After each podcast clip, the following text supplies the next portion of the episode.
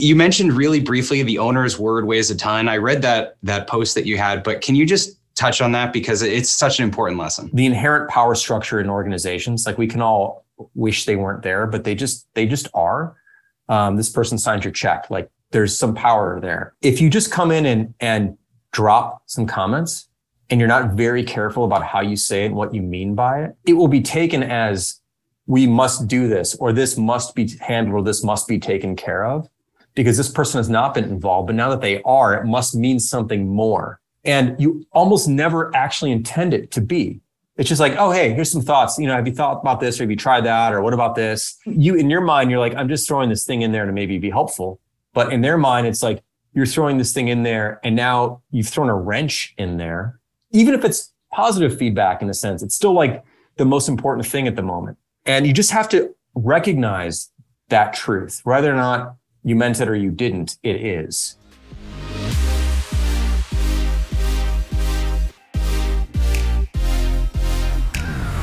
Hey everyone, I'm Chris Ronzio, founder and CEO of Trainual, and this is Organized Chaos.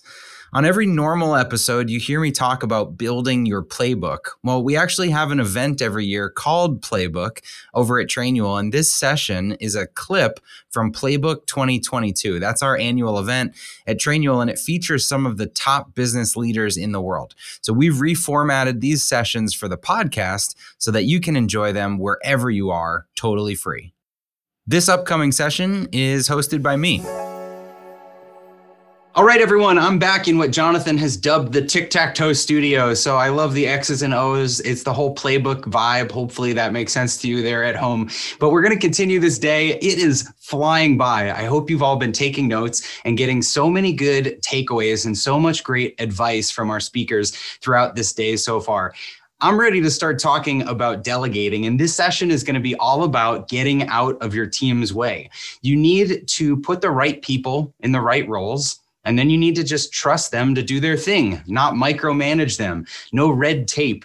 That's one of our core values here at Trainual is no red tape. And I think it's a value that I share with our upcoming guest. So let's introduce our special guest. It's Jason Fried.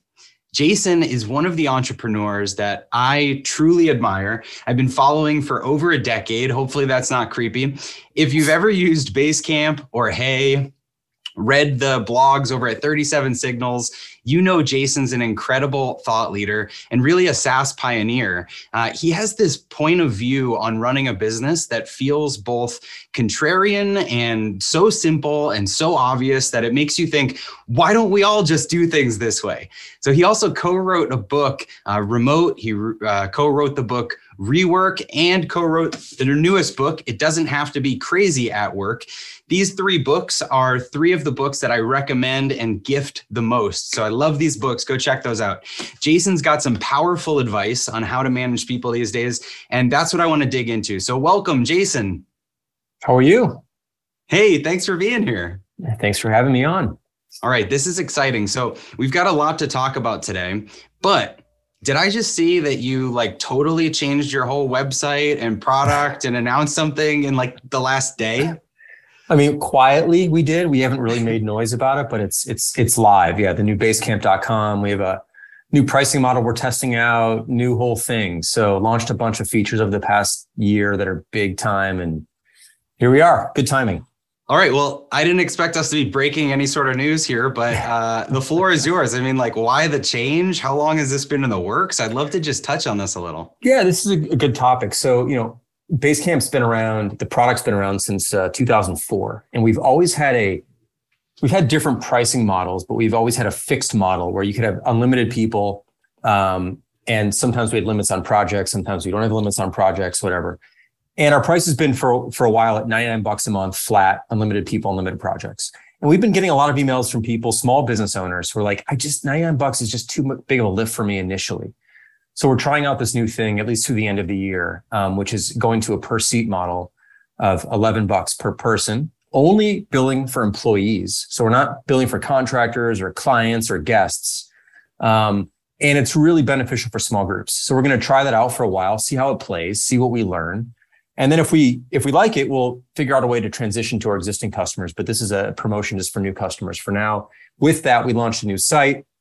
And over the past year, we've been building up Basecamp 4, which is the new version of Basecamp, which is a significant improvement over Basecamp 3, sort of a transition, but a big, big collection of things. And so it all kind of came together at once. And so you mentioned this is like a quiet launch. You haven't really promoted it a ton. I saw one tweet. I'm like feverishly searching Google, like, did something just happen? And I see your tweet. Is this something that you will be promoting more in the weeks or months to come? Yes, for sure.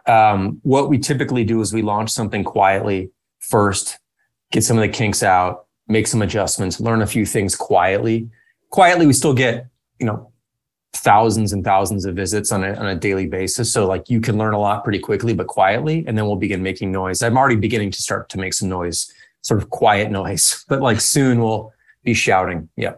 So I know in Shape Up, you talk about iterating kind of in 6-week cycles. And so I know you're constantly innovating and testing things, but over the years, you've had 4 different versions now of Basecamp. And so how do you think about approaching those versions that are really more massive iterations? Well, it's different because this last time with Basecamp 4, which we've morphed Basecamp 3 into 4. So if you had 3, you already have 4. Okay. We added a bunch of things, but didn't change the fundamentals. So the transition was very smooth and no one even knows it happened, essentially. In the previous version, we left the old version around. So like the original version, which is called Classic, we then launched 2. And then there are 2 separate versions. And then from 2, we launched 3. And the reason we did that was because the changes were so dramatic and so fundamentally, like the underpinnings were so different that we couldn't transition one from the other. Yeah. But Basecamp 3 was so, the foundation, the chassis, if you will, was so accommodating that we were able to sort of build 4 on top of it. And so our customers would get all the new stuff included with their account without having to transition or decide if they want to transition or not. It just happened. Yeah. So it's just a matter of, you know, in some cases, like if you think about this, like cars, the Porsche 911 has been around for 50 something years. 60 years, I think, almost close now. And they've had like 7 or 8 different iterations of the car. So they'll have whole new chassis. So they'll have like the 996 and the 997 and the 993 and the 991 and the 992. And these are all versions of the 911. That's what like Basecamp 1, Basecamp 2, and Basecamp 3 were like. But 4 is more like a mid-model refresh where the fundamental underpinnings are still strong and modern, but we just layer on, maybe in the Porsche case, a new front fender, new brakes, new engines, but they still ride on the same chassis. So that's sort of what we're doing with Basecamp 4 at the moment. Got it. That makes sense. Yeah. Now, you mentioned the freemium thing is changing a little bit, or at least the pricing model is changing. It's an experiment. Yeah. And I love how you're experimenting with that. And I know that in the past you had like a $29 model and then you went to $99, and how you went about changing the price for existing customers or not, I thought was really smart. And so can you talk through just like price changes and what your philosophy is there? Yeah. So we've tried a billion things, you know, but they've all been primarily around like sort of unlimited packages, but limited in some nature. We've never limited people, but we've limited projects and we've limited some features. And so we've had multiple tiers, we've had single prices, we've had all sorts of things. And we typically don't change prices on existing customers. So if you're kind of grandfathered in on where you were, that's kind of where you are.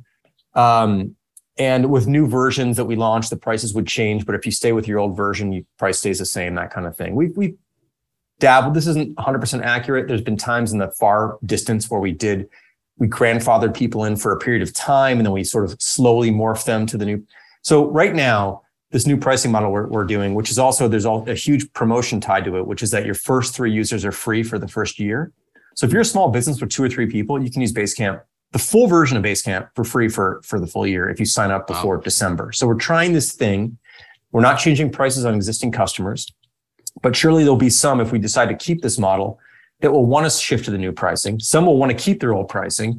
So we're going to have to figure out a way to offer a migration path for some and also allow others to stay for a while, at least, perhaps at some point having to migrate. But right now, we're not touching anything for anybody who already has what they have. And this is a promotion and a new model we're trying on new customers, which is a really nice way to do it because the new customers don't have the legacy of where it was. So you're free to try things and present things in a fresh way without any of the history. Yeah. And then we're kind of giving this till the end of the year, and then we'll kind of learn. We're going to learn along the way. We're A/B testing some stuff, but we'll learn and then decide what we want to do. Like, do we want to double down on this? Do we want to change the price? Do we want to do whatever. But even if we decide not to stick with this, we're going to grandfather the people in who are on this promotion so they can stick with that. So you just kind of figure it out, and you be reasonable and you be fair. But at some point you also, if you need to morph people to things, you just make it very gentle. That's sort of how you do it. Yeah. Yeah. No, I love the way that you approach this. And I think it's a good lesson for anyone that's listening that you don't have to rock the boat on all of your existing customers. If you want to test something new next week, you've always got a new customer that's coming in the door that doesn't have that legacy context. And that's where we should be experimenting. So I think it's a great insight. Yeah. So for anyone that doesn't follow you, I want to shift into kind of just how you run business and establish this philosophy that you have. And I think the 888 rule is a good one to start with, because it seems so idealistic. And for a lot of people listening, it may feel like, how does that even exist? So can you talk about that and about just generally balance at work? Yeah. So 888 essentially means like 8 hours of work, 8 hours of sleep, 8 hours of life, although of course, like life encompasses all of it, of course. But that's kind of a shorthand to say like balance. That's really a nice way of saying balance. And it turns out 8 is enough of each in a sense. 8 hours of sleep is exactly what you want. 8 hours of work is enough time. And the rest of the time is of course yours, basically. I think this is important for a number of reasons. First of all, it just seems like the reasonable thing to do. And to build a business that can work on 8-hour days and 40-hour weeks, which has historically been the norm and is still the norm in most places, the tech industry sort of lost its way there, where they think you need to put in 60, 70, 80, whatever hours a week, weekends, nights, whatever it takes to get it done. I just don't believe in that. I think that actually 8 hours is plenty of time, especially if you give people a full day's worth of work or time to themselves. The reason 8 hours has stopped being enough time is because people are distracted by a million things. People are using chat too much. They're having too many meetings. There's too many people involved in too many things. There's too many discussions being had with too many people in them. They're constantly being pulled away. The thing they're working on today changes tomorrow and someone pulls them in a new direction. And so they don't have time. But 8 hours is a lot of time. And if you don't believe me, go to Chicago, where I used to live, fly to London, 8 hours. You're going to be sitting on that and have nothing to do. You're going to be sitting on that plane going, oh my God, are we there yet? And you look at your watch, it's like only been 3 hours. You're like, oh my God, are we there yet? You look at your watch, it's been 5 hours. 8 hours is a lot of time, but it's not if you're being if it's being fractured and shattered into these tiny work moments. So what we do at 37 Signals is we give people a full 8-hour day to themselves. We try to stay out of their way as much as possible. And when you do that, you find out you have plenty of time. And that adds up to 40 hours a week, which is plenty of time. And it's also a good constraint because it forces you to really focus on the things that matter, squeeze out the things that don't. And if you can't get it done by 5 that day, you work on it the next morning. Like it's fun. You don't stay up to get it done. You just wait till the next morning. There's very, very, very, very few things that have to be done at 9 p.m. that can't wait for 9 a.m. the next morning. And so that's sort of our general mantra. So I was flying back from London last Friday, and I was thinking about this because, these questions and everything were on my mind. And I was laughing on the plane because I'm just keep checking my watch and I'm like, this flight is taking forever. And I never buy the internet on the plane because I always feel like it lets me get so much more done when I'm not in the chat rooms and I'm not looking at emails. And so I think it's such a great point. The chat's blowing up. Speaking of chat, of people saying, who sleeps 8 hours and you guys are getting sleep. I mean, that's exactly why I wanted you here to talk to this, because I think a lot of people feel like this is impossible in today's world. And so is that how you would describe a calm company from the book is one that just works 40 hours a week and has that kind of balance? Yeah. To me, it's tragic, frankly, that work feels like it is allowed to just mess with your sleep and mess with your free time. Mm-hmm. Like, why is it that work gets to do that? I inherently, there's no good reason. Now, some employers will go, because I pay you, damn it. And it's like, well, you pay me for my work and 8 hours is enough. That's what my full-time job is basically based on a 40-hour week. That's kind of the norm, essentially. So you're not entitled to more of that. You're certainly not entitled to my nights. You're certainly not entitled to my weekends. What makes you think you are? Now, of course, people probably wouldn't go to their boss and say it that way, but that's how I feel about it as an employer. I'm not entitled to anything beyond a reasonable 8-hour day. Look, sometimes people put in 9. Sometimes people put in 6 because they got things to do or pick up their kids or whatever. We don't track the time. It's like, it's just all we expect is a full day's work, which is 8 hours, and you figure it out, you figure it out. And with that has to come expectations and understanding that we can't expect people to be superhumans. We can't expect people to be heroes. We don't want people to be heroes. We just want people to be reasonable, put in the time, we'll stay out of your way. You should have enough to do what you need to do. And this goes all the way down to the fact that at Basecamp, we have very few managers. We have some, they're important. But teams are primarily, actual working teams are primarily self-managed. So anyone who's working on a Basecamp feature or a Hey feature, there's two of them working on something together, one designer, one programmer, and they're essentially self-managed. I check in, some other people check in, but they make the decisions and they're working together. It's their day. And they don't have to keep going up the chain to make decisions. And so when you don't have to do all that, all of a sudden you find that you're free to actually do the work that you were hired to do. One thing that's always blown me away is if you add, and we could probably ask people in the chat, I don't know if there's a way to do a poll or whatever. Yeah. Like, what percentage of your day are you allowed to do the thing that you were hired to do? I would say most people go, like, if you're hired to be a designer, are you a designer 100% of the time at work? Or are you a designer 5% of the time, 12% of the time? Maybe if you're lucky, 20% of the time, because all the other time is spent doing other things that aren't design. If I hire a designer, I want them to be designing. Like, right? It's like, it's so kind of ridiculously obvious, but still it's not something that happens in most places. And that's why people get frustrated. And that's why people think they need to work longer because they don't have time to actually do the work. So anyway, yeah, roughly that's my, I'm sort of spewing things at this point, but that's kind of my point of view on this. I'm seeing 15, 20%, 50%, 40%, right. 75 to 80. Which Beth is lucky because Beth's doing 75 to 80. She's lucky, and I don't know if Beth knows that she's lucky, but she is lucky. That's an outlier, And it's just a shame, unfortunately, that Beth has to be lucky and everyone else has to suffer. Like there's no reason for that. So, and by the way, I do want to be clear. I'm not saying every moment is wonderful. And like, there's stuff I have to do that I hate doing at work. Like just all things like that come up, but on balance, you want to have a full day to yourself to do the things that you're hired to do. Like, just let me do my job. That's what everyone wants. Yeah. How do you think as employers, we can make it safe for our teams to have that balance? Because we can say, oh, you work 9 hours to 10 hours one day, we'll work 6 or 5 the next day, go pick your kids up from school, go to the baseball game. And if we want that culture of balance, how do we make it safe so that our people actually take us up on that offer? I think as a leader, which might be, a manager, a boss, an owner, whatever, you have to live by that. You can't say these things and then drive people to not be able to do those things. Now, again, there are occasional moments, maybe you're launching something and like something breaks. Like it's all hands on deck right now. Like we need to fix that. Like, and if it's 10 o'clock and the server's down, like, of course, like that's a totally different game though.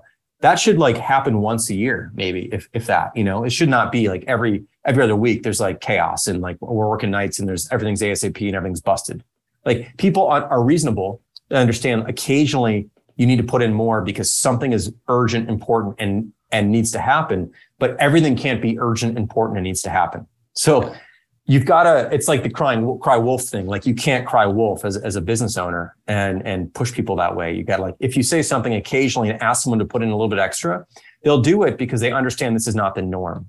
So that's a big part of it. Second, or maybe third, I don't know, is that you can't be working on the weekends either.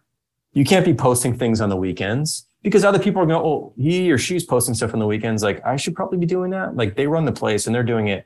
Unless you do it and say like, hey, I took Thursday off because I was at my kid's baseball game. So I'm putting some time in on the weekend to make up for it. Like you just would have to explain yourself. But if you're working all the time and weekends, people are going to follow the leader regardless of, they just are. That's just kind of how humans work. And so you've got to be very, very, very careful. I wrote this essay a while ago called The Owner's Word Weighs a Ton. And it's also the owner's actions and not just owner managers, but whatever it might be. Like you've got to recognize that the example you set is an example, whether or not you meant it or not. It is. So got to be very mindful of that. Otherwise, you can find yourself asking people to act one way, but they're going to act the other way because they're going to follow your actions more than they're going to follow yours. Yeah. So good. I remember when that movie came out, Horrible Bosses, I had this slide with the movie poster in a deck I used to remind people that when we are the entrepreneur, the business owner, the boss, we don't have to be horrible bosses to ourselves. Like, we can have some balance and set some rules and set a good example. And I think you're preaching that, which is great. Hey, can I add one more thing, actually, if you don't mind? Yeah. I think it's important. A lot of people ask me, like, well, what about when you're first getting started? You must have put in crazy hours back then, right? I'm sure I did a little bit. The problem is that the things you do over and over and over are the habits you set. So there are certainly moments I can remember where I worked long, but it wasn't the norm.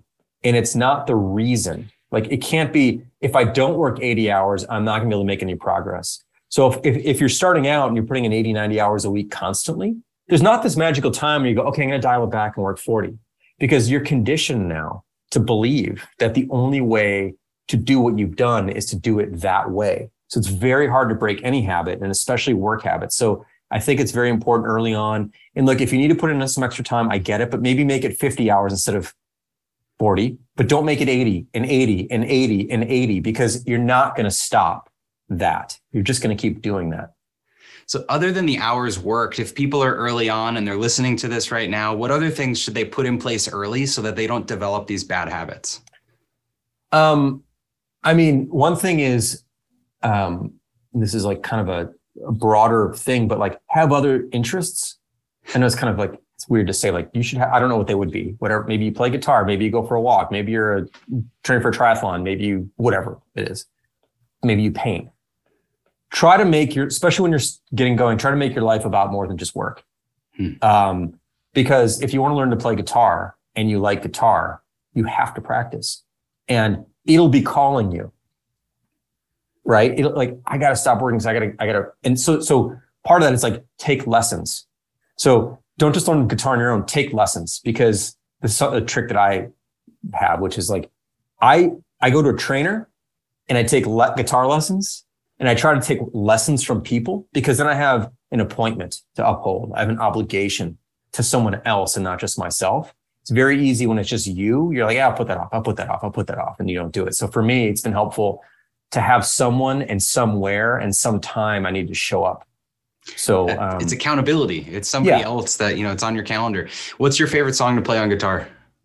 I'm not good enough to play many songs, but I've been learning Blackbird is sort of the thing. Okay. I've been really, because I'm learning some more finger style stuff. So Blackbird is sort of my current go-to to like warm up and to enjoy and to sort of feel like, my God, I'm learning something here. This is really wonderful. And it's a great song. So that's kind of my song right now. That's awesome. I bought a guitar in high school and taught myself Slide by the Goo Goo Dolls, because it was like very recognizable, you know, and I knew the chorus and everything, but I never had a coach or a trainer. And so I didn't stick with it. My brother's an amazing musician though. So shout out to Jonathan. Awesome. Okay. So you mentioned really briefly the owner's word weighs a ton. I read that post that you had, but can you just touch on that? Because it's such an important lesson.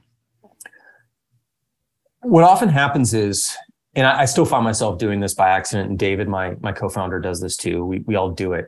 You kind of are paying attention to something sort of, and then you come in and drop in a comment, like a drive-by. We call them drive-by comments, like drive-by feedback, or you're not really involved in the thing, but you're sort of paying attention peripherally. And then you just kind of like drop something. And that's something that you drop because you're not involved. And because of the inherent power structure in organizations, like we can all wish they weren't there, but they just are. This person signed your check. Like, there's some power there. If you just come in and drop some comments, or drop some feedback, and you're not very careful about how you say it and what you mean by it, it will be taken as like, oh, we must do this, or this must be handled, or this must be taken care of, because this person has not been involved, but now that they are, it must mean something more. And you almost never actually intend it to be. It's just like, oh, hey, here's some thoughts. You know, have you thought about this? Or have you tried that? Or what about this? Because you're part of it. You want to be part of it. But you in your mind, you're like, I'm just throwing this thing in there to maybe be helpful. But in their mind, it's like, you're throwing this thing in there and now you've thrown a wrench in there. Even if it's positive feedback in a sense, it's still like the most important thing at the moment. And you just have to recognize that truth, whether or not you meant it or you didn't, it is. And that's just something that I've had to work on. I remember like years ago, I just like thrown something in about, talking about videos or something. And I threw something about like, it'd be cool to see this on Instagram or something like that, back when we were exploring some Instagram stuff. And all of a sudden it was sort of taken as we should be doing this on Instagram. Like we should be doing this on Instagram versus like, it'd be cool to see what it might look like. You know, that was my intention, but then it sort of changed the direction. And so you just gotta be, very, very careful about it. And that's kind of what that whole thing is. Guilty. Yeah, I just want to say guilty for everybody that works for Trainual that's listening. I know I've done this. Put in the chat if you have done this. Just put guilty. This is confession time, because if you've done one of these drive-by feedback things, put guilty in there. I want to see the stream just going. Thank you. Keep them going. There they are.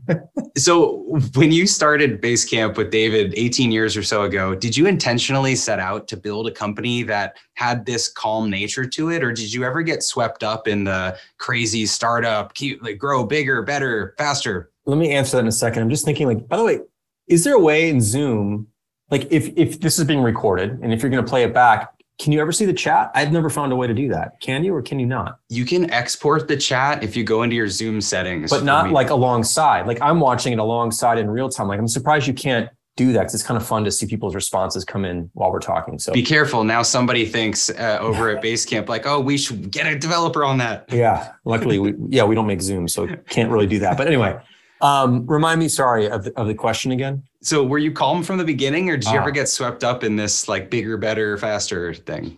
I think we've always had this general sense, but I'm sure there are moments in the organization where we sort of lost our way. But a lot of it is rooted in the original sort of origin story of Basecamp, the product itself. So back in 2003, back from 99 to 2003, we were a web design company. And we needed a better way to manage our projects, and we kind of couldn't figure out a way to do it. We were trying to use a bunch of tools that didn't work. So we ended up building our own. And in that, we didn't have a programmer on staff. So like I'm a designer. The other three people at the company at the time were designers. And so I'd met this guy, David, online. David was a programmer. We'd worked together on some freelance projects ahead of this. He was we brought him in and we started talking, and he's like, look, I'm still in university. He lived in Copenhagen. I was in Chicago. He's like, look, I've got like 10 hours a week I'll sell you 10 hours a week. Essentially, that's all I got. I go, all right. I'll pay you 10 hours a week and let's like build something. And it turns out we built the first version of Basecamp with him putting in 10 hours a week, not a day, a week, and two designers on our side putting in half time maybe, because we had client work to do. And in 3 or 4 months, we built the first version of Basecamp with very limited amount of time each.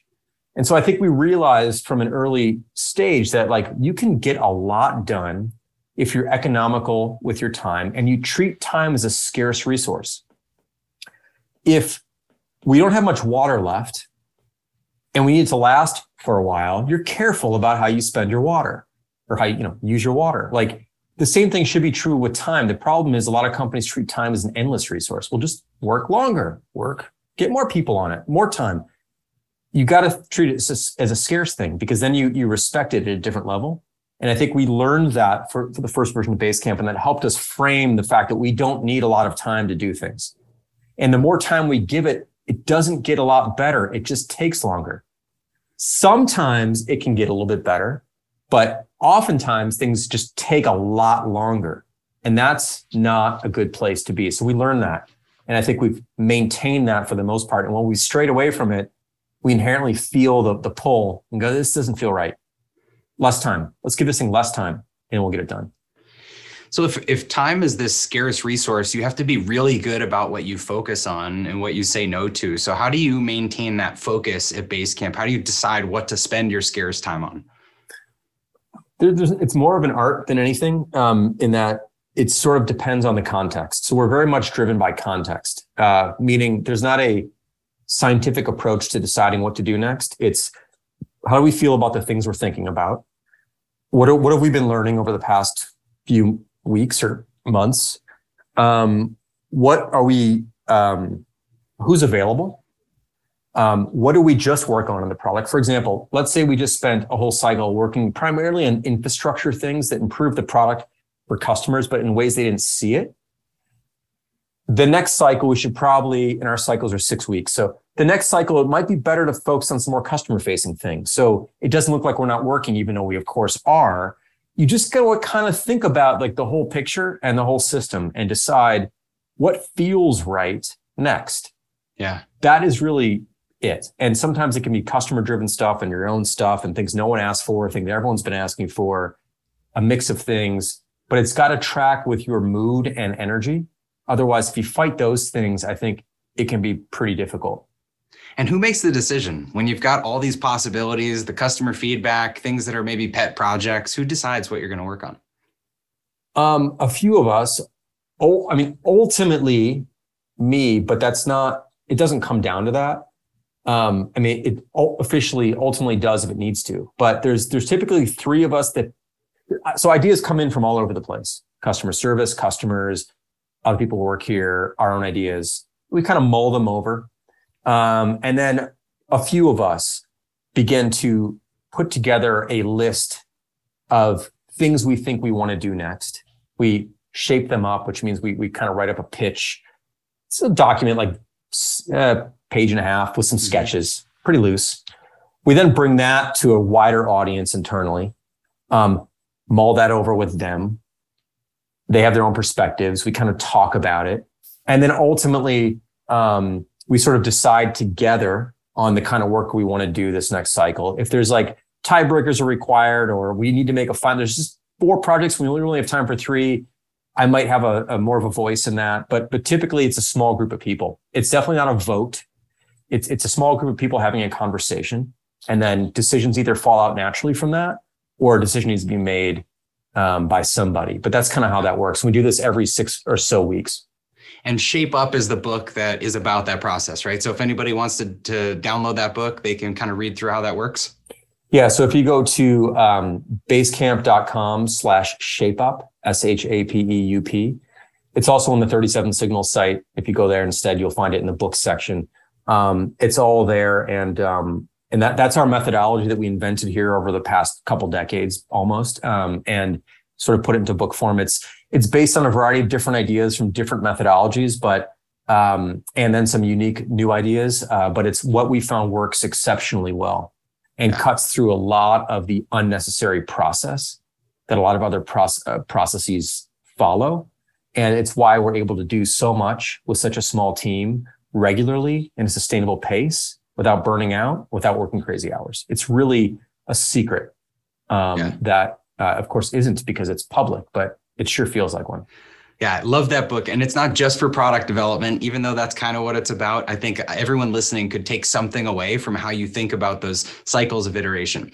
So when you've got a small team that's deciding these things, you also have a small team in general at Basecamp, and you've kind of made a decision to keep the company that size, if I'm not mistaken.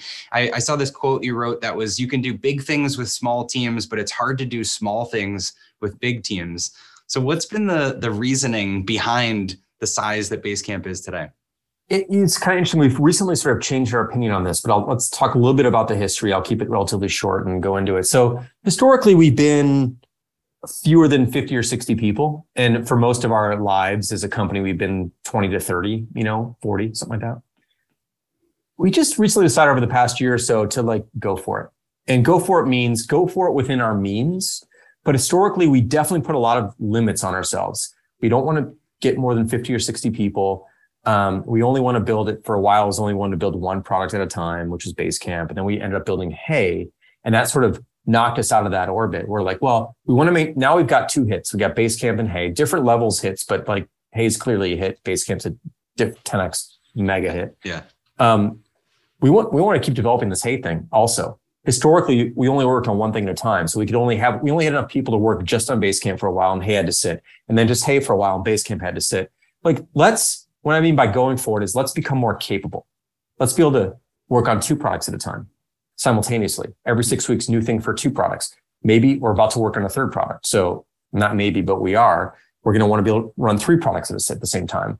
And rather than like bust at our seams, let's just expand our seams. Let's go to the tailor and let the pants out a little bit here. And like, you know, take, so now we're about, I think about 80 some odd people, which is allowing us to do 2 things at once at a high level across all platforms.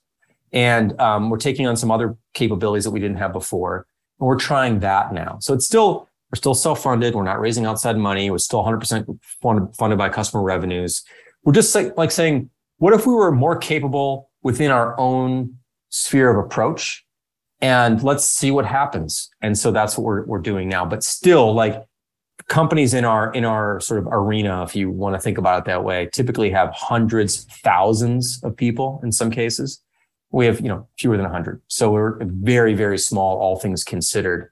And we want to generally keep it that way, as, you know, again, all things considered, relative sizes. Well, it sounds like you prioritize efficiency and you want to be efficient. You don't want to let the red tape and the bureaucracy creep in. And I'm curious how you've pushed that off over the years, you know, as you've experienced this success and started to add people, or maybe now as you're growing the team, are you thinking about how to not add all this process as you get bigger? This has been a fundamental, difficult challenge for us, which is we do need more process. We do need more structure, but how much? And we don't know is the answer. Yeah. We've begun to add some more.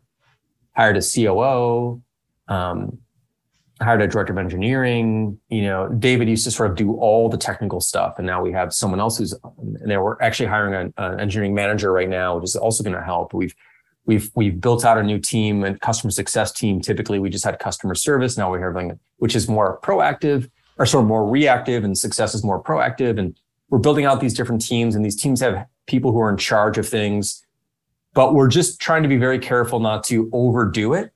So we're easing into the structure, and we're still running into it. We're still butting heads with it to some degree because we're not used to it, yeah. But we also know it needs to exist.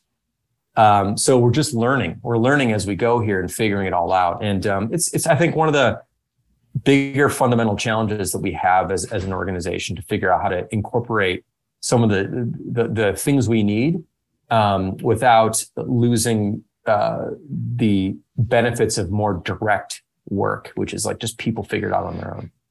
Yeah, it's something we've talked about a lot too. And our core value that I mentioned, no red tape, we've joked has been like 10% red tape in the last right. couple of years. No is not really a thing. It's got to be a little bit, but yeah. It's the thought that counts.